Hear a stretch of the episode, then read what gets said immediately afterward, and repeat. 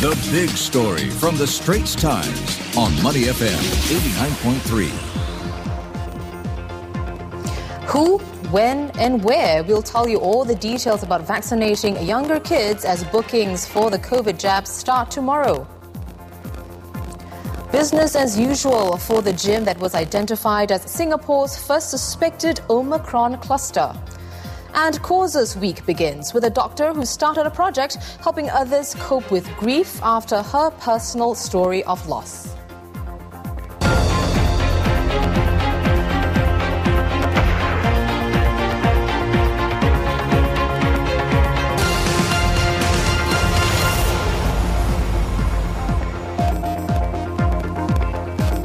Welcome to The Big Story. I'm Olivia Quay. You can subscribe to the Straits Times channel so you never miss a single episode. The first pediatric doses of Pfizer's COVID nineteen vaccine are expected to arrive tomorrow. And this means Singapore can start vaccinating children five to eleven years old in, in December as planned. As parents, we all want to keep our children safe and healthy. Our children come into regular contact with family and friends as part of their daily lives. While the risk of our children being infected can never be entirely prevented, vaccination will reduce their chances of being seriously ill if they are infected. Many parents have been concerned about the disruption to school activities as a result of the pandemic. As more of our children get vaccinated, we'll be able to resume more activities, sports and games, which are critical to their holistic development and well-being. More details about this vaccination exercise that will cover over three hundred thousand children who are Singapore citizens, permanent residents and long-term pass holders. And it will begin with primary four to six pupils attending M O E schools next year. Well, these older kids can get vaccinated from next Monday, December the twenty-seventh, and close to one hundred twenty thousand S M S invitations will be sent from tomorrow to their parents to book appointments. Then from next Monday, parents of all other children born between two thousand nine and twenty twelve not in M O E schools can register their interest. P one to P three pupils will be next. From the week of January the third, their parents will receive booking invites. And this will be followed by all children aged five and above from the week of January the tenth. Well, this exercise will be done across fifteen pediatric centres, mainly located with existing vaccination centres for adults and older children, but with separate queues for younger children to ensure correct administration of the vaccine. These spaces will also be manned by medical personnel trained in paediatric care, as well as staff trained in administering vaccination to children. Seven centres will start operations from Monday, followed by seven more from January the third. And the last will open from January the eleventh. The full list of these centres will be uploaded at vaccine dot gov dot s g. I'm happy to have education correspondent Amelia Teng back on the show. Help us make sense, Amelia, of how these children are divided into batches, with older ones being able to get vaccinated from next Monday. Yeah, so like you said, the kids will be able to get their vaccination appointments by broad age bands, starting the P fours to P sixes um, next year.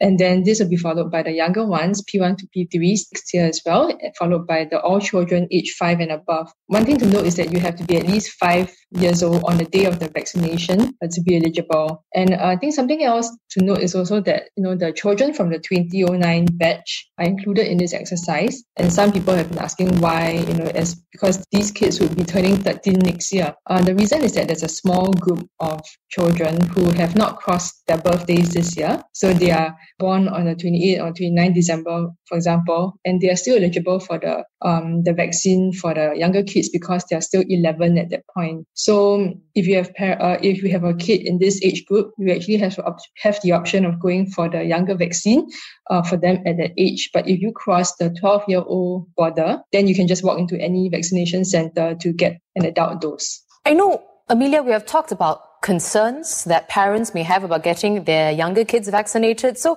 now that we have more details about this vaccination drive, what are the parents saying? Yeah, I'm sure that there'll be parents who want uh, to get their kids vaccinated. But I've also spoken to quite a few of them who are choosing to wait it out and perhaps see if there are any reports of side effects or adverse reactions in the coming weeks.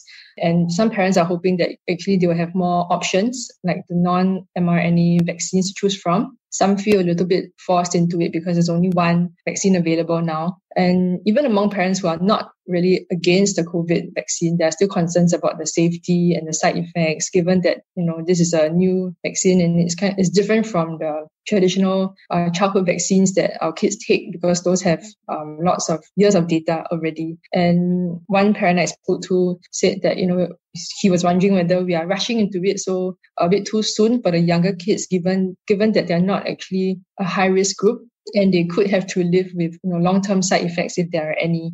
Um, I think some parents are also wondering if the children would still be suitable for vaccination if there are, if they have other allergies or, you know, medical conditions like asthma. Um, the answer from M O H is that, you know, if you have a general condition like childhood asthma, you should take the vaccine because um, you need the extra protection. Um, but if you have a severe allergic reaction to components of the vaccine or on the first dose of the vaccine, you shouldn't continue. And if you have any doubt, parents should consult a doctor about whether the kids should take the vaccine. Well, Amelia, you touched a little bit on, you know, the concerns surrounding side effects. So with these pediatric vaccinations happening when the school year starts and factoring in that, you know, some kids may need some time to recover from the jabs as ad- as us uh, adults had to, should schools and parents then, you know, come up with an arrangement to avoid a scenario where classrooms are half empty because, you know, students are on M C at the same time? I think actually the side effects from the vaccinations uh, should not be too adverse for most of the children. But if it's necessary for the kids to have some recovery period, uh, M O E has said that uh, parents just need to inform schools that the, the child has taken a vaccine recently. And if you inform the schools, then the teachers can also help to keep a lookout